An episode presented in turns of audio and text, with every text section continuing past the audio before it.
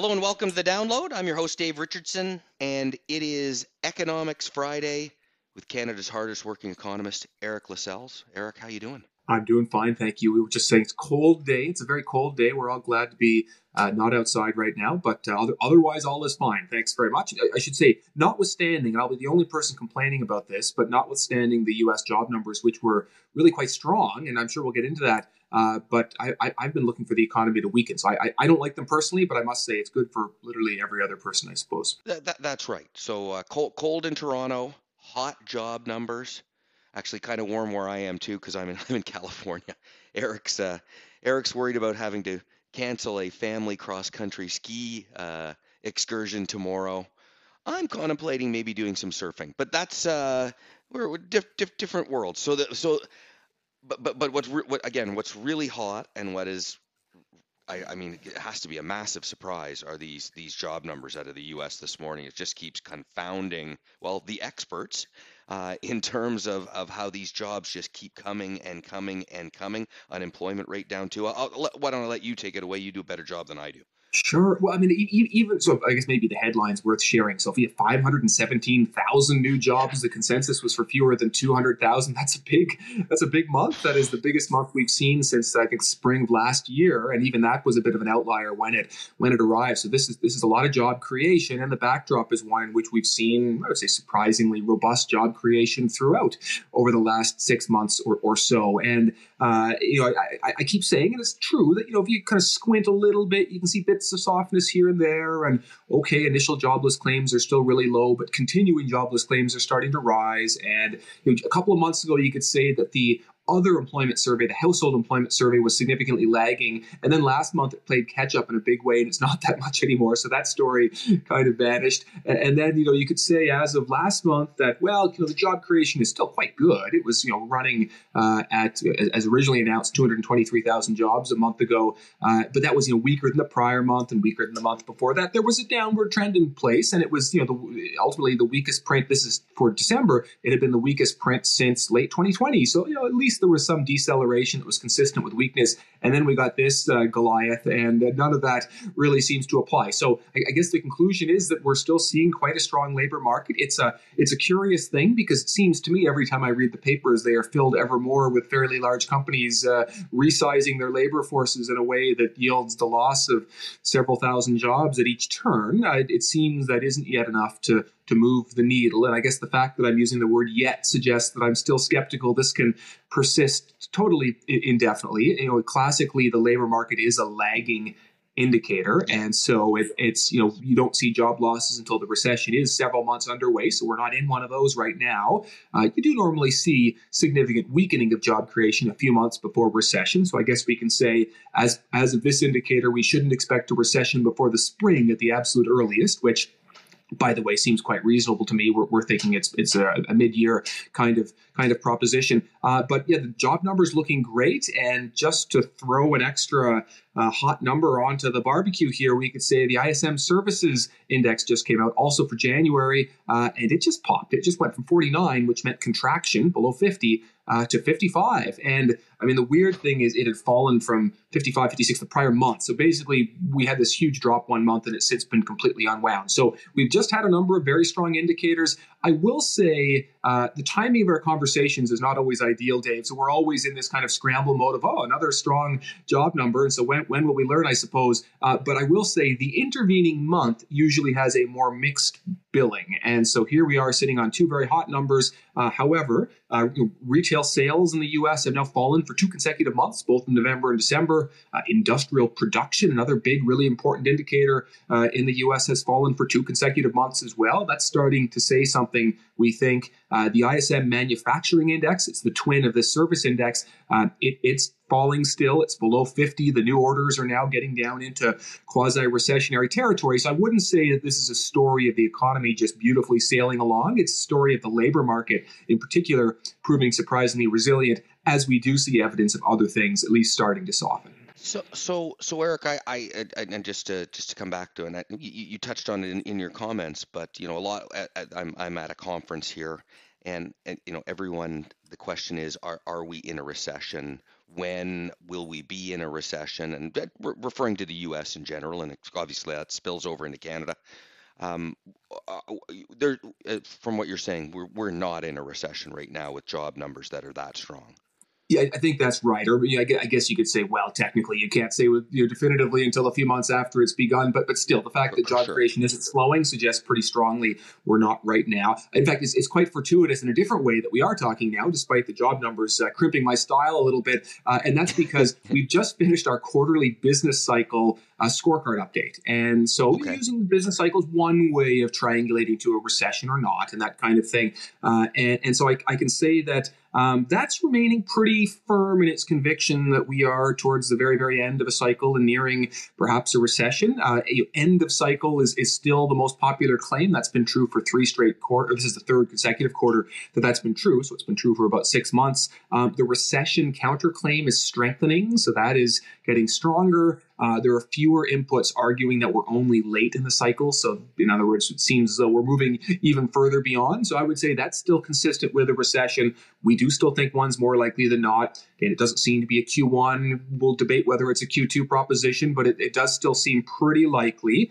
Uh, using separate uh, tools, we've been arguing that whereas the risk used to be 80% plus, it's maybe now 70% or a bit below. So things have gotten better as markets have rebounded and China has reopened and inflation has come down. So let, us be clear about that. There has been some genuine good news. Uh, but at the end of the day, it would be, uh, and this is picked up in this business cycle model in part, it would be extraordinarily unusual for yield curves to invert it as profoundly as they have without a recession coming out the other side. Uh, it would be unprecedented to avoid a recession after having seen an inflation spike of this magnitude. It would be pretty darn unusual to avoid a recession after rate hiking this fast, this aggressive to this fairly lofty level in this world of, of, of high debt. And so still seems more likely than not the business cycle is, is still saying probably yes. And you know, as you parse your way through and i was just looking and you know the conference board leading indicator has been falling and that's a pretty reliable sign of recession. And we look at even some some, some quirky things like uh, like rv sales. Uh, and, and so when rv sales are falling pretty sharply that usually says something. And of course you can say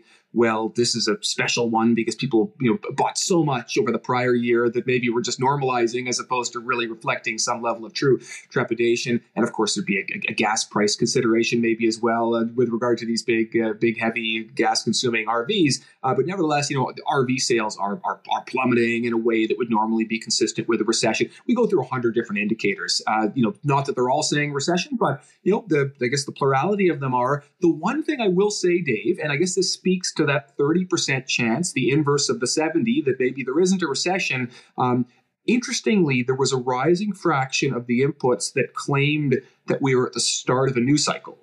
Uh, now, it was only about 7% of the total, so let the record show other things were, were multiples of that, so that's not the best guess. Uh, but yet, a couple things saying maybe that was it. Maybe we're maybe we're now rebound. Most of those inputs, by the way, were the usual suspects, the flighty ones. They were, you know, market volatility's down and the stock market is up, and it was a lot of it was very much sentiment type measures as well. And so the things that do tend to be jittery and could well say the exact opposite thing two months from now. But nevertheless, I did want to flag. Well, you know, to the extent there's a chance that we avoid something significantly worse, uh, the, the business cycle measure was was starting to to at least nod its head in that direction very interesting and uh, and and again just uh, just confounding these numbers because it uh, it it just doesn't seem like this is where we should be even with an indicator that as, as you always point out is a lagging indicator. So m- maybe now we, we, we we're going to look back to you know just a couple of days ago uh, and the Federal Reserve and their announcement to raise rates a quarter point uh, but try and take their comments afterwards and try and look forward around where we go from here with with with interest rates. So, uh, Eric, maybe a, a, quick synopsis of what was the most important things that you heard out of what the Fed had to say and and where do you think we head going forward?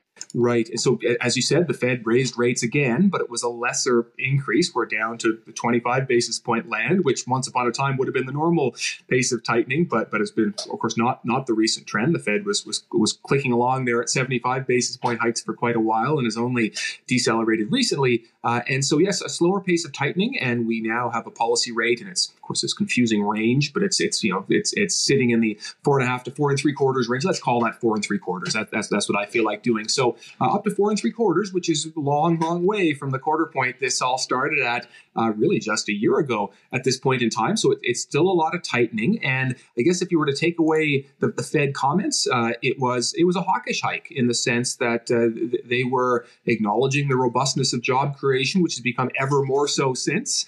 Uh, and uh, they were celebrating that inflation is eased, but it was quite clear, particularly in the press conference, they were not in any way declaring victory, and they were still nervous that many parts of the service sector weren't really seeing inflation coming down quite yet. So we're still waiting on some of these second and third order effects to start to to move lower. I, I do think they will, by the way, but just we haven't seen full cooperation there. And I guess maybe the big takeaway uh, was, and I think I think I've got the quote here from Fed Chair Powell. Uh, we are talking about a couple of more rate hikes, and so it seems their default plan. So the debate had been, do they stop at five or do they go a little further? And that signal was, well, it looks like it's a little further because if they do 25 next time, that's five, uh, and then apparently there's another one after that that they're penciling in right now. And so uh, I guess going a little further than previously imagined. And again, in the context of these recent economic numbers, hard to imagine them feeling compelled to stop abruptly before that. So we're heading into the low fives, but I will say, you know, to me, the two equally important comments. One is uh, you know, this is already quite restrictive territory. We've done most of the heavy lifting, so we're in the in the realm of the peak. So most of the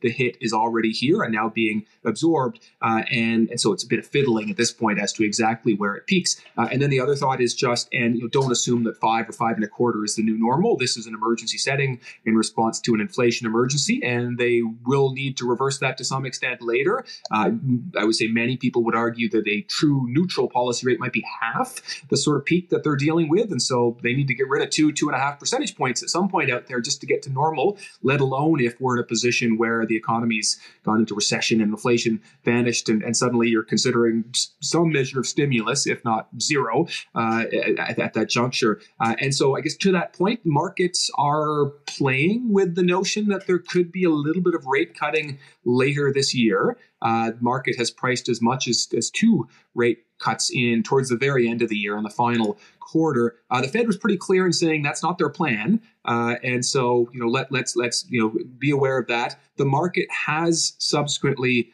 uh, taken a, a little bit out of that pricing. Um, but nevertheless, uh, we're, we're, in a position in which, yeah, I think it is reasonable to think there could be a bit of cutting later this year. That would be consistent with our forecast, which is you got a recession, inflation's coming down a little faster than the market thinks. That's one in which you might want to start easing a little bit. And you know, let's be clear that it's not in the interests of central banks to signal rate cuts at this point in time. They're trying to tighten financial conditions, not ease them. So I don't think we're going to get a lot of transparency over that until uh, until until you know it's it's, it's absolutely necessary. Uh, and, and, and simultaneously, uh, you know, they they thought they weren't going to do any hiking at all as of not much more than a year ago, and so we know that uh, forecasting is not an exact science, and so we need to at least hold open that possibility. And I think it's quite reasonable to think there could be a fair bit of cutting come 2024 in particular. There, there is zero incentive for the Federal Reserve to not talk tough. right now. Right. And and and and in in any way, whether they're talking about right now and what they're going to do um, the next time they meet or what they're going to be doing, let alone later this year. It just it, it, it makes no sense. So it makes uh, makes your work harder uh, when and uh, but uh, but it's as, we all know, it's not about talk; it's about action. Uh, that's what makes the that that's the most important thing. So uh, let, us just take a, a, quick second because we've been talking all U.S. now. Mm-hmm. Um, the, the Canadian jobs reports out next week, and and and so we'll see where that falls. Uh, but the Bank of Canada uh, has uh, also raised rates 25 basis points, sort of signaled a bit of a different tack than than where we are in the U.S. Uh, are they going to be able to do that, or are they going to be if, if the U.S. continues to go higher, will they be forced higher as well? Yeah, I, I don't think. I mean, certainly the Bank of Canada and the Fed rhyme, and you see very similar patterns when you overlay them on the same chart, uh, but they're not identical. And I'm not predicting quite this, but you, know, you, you historically see gaps that emerge as large as a couple of percentage points on occasion. I don't see that whatsoever this time, but I think it's entirely reasonable to think that the Bank of Canada could be done at a four and a half percent policy rate, whereas the Fed could be done at five and a quarter. That's not a, a giant stretch. And I would say markets largely price that. So the currency, therefore, largely reflects that already. So I don't, I don't think there's any great impediment there. And I guess I've, I, have i have stolen my thunder, which is to say, so the Bank of Canada says it might be done. They are evaluating whether more might be needed. But uh, it seems quite, quite clear the default plan is, is to pause and, and, and see what happens from here. Uh, I'm assuming they are done, done, but I, I, wouldn't guarantee it to the extent that actually Canadian inflation probably hasn't per- per- behaved quite as well as the U.S. in terms of coming down recently. So that, that's true of a lot of countries outside of the U.S. I think there's been less of a, a helping hand from a currency. The U.S. dollar was rising for so long, and that's a deflationary force.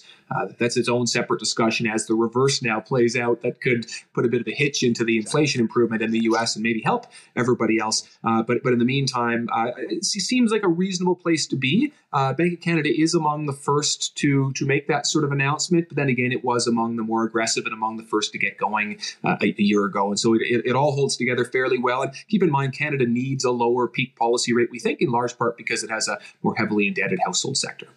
Exactly, and and that so so we talk about incentives. Incentive is for the Fed to to talk tough.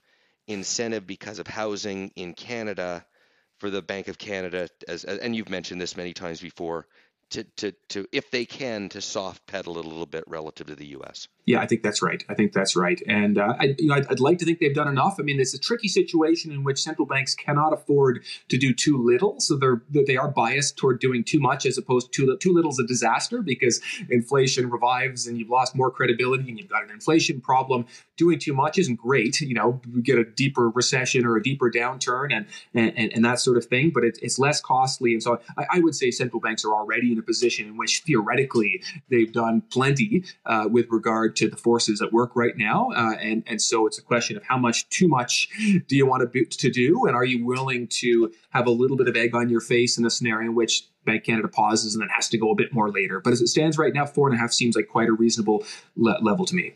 Excellent. Well, Eric, always uh, always great to hear from you, particularly in uh, in these weeks where there's lots of news uh, that is that is going to impact uh, investors and what they uh, should be thinking about doing in their portfolio. Uh, nobody does it better, Eric. Thanks again. My pleasure. Thanks so much. Bye, everybody. This recording has been provided by RBC Global Asset Management Inc. for informational purposes only and is not intended to be investment or financial advice. You should consult your own legal, accounting, tax, investment, or financial planning advisors before engaging in any transactions.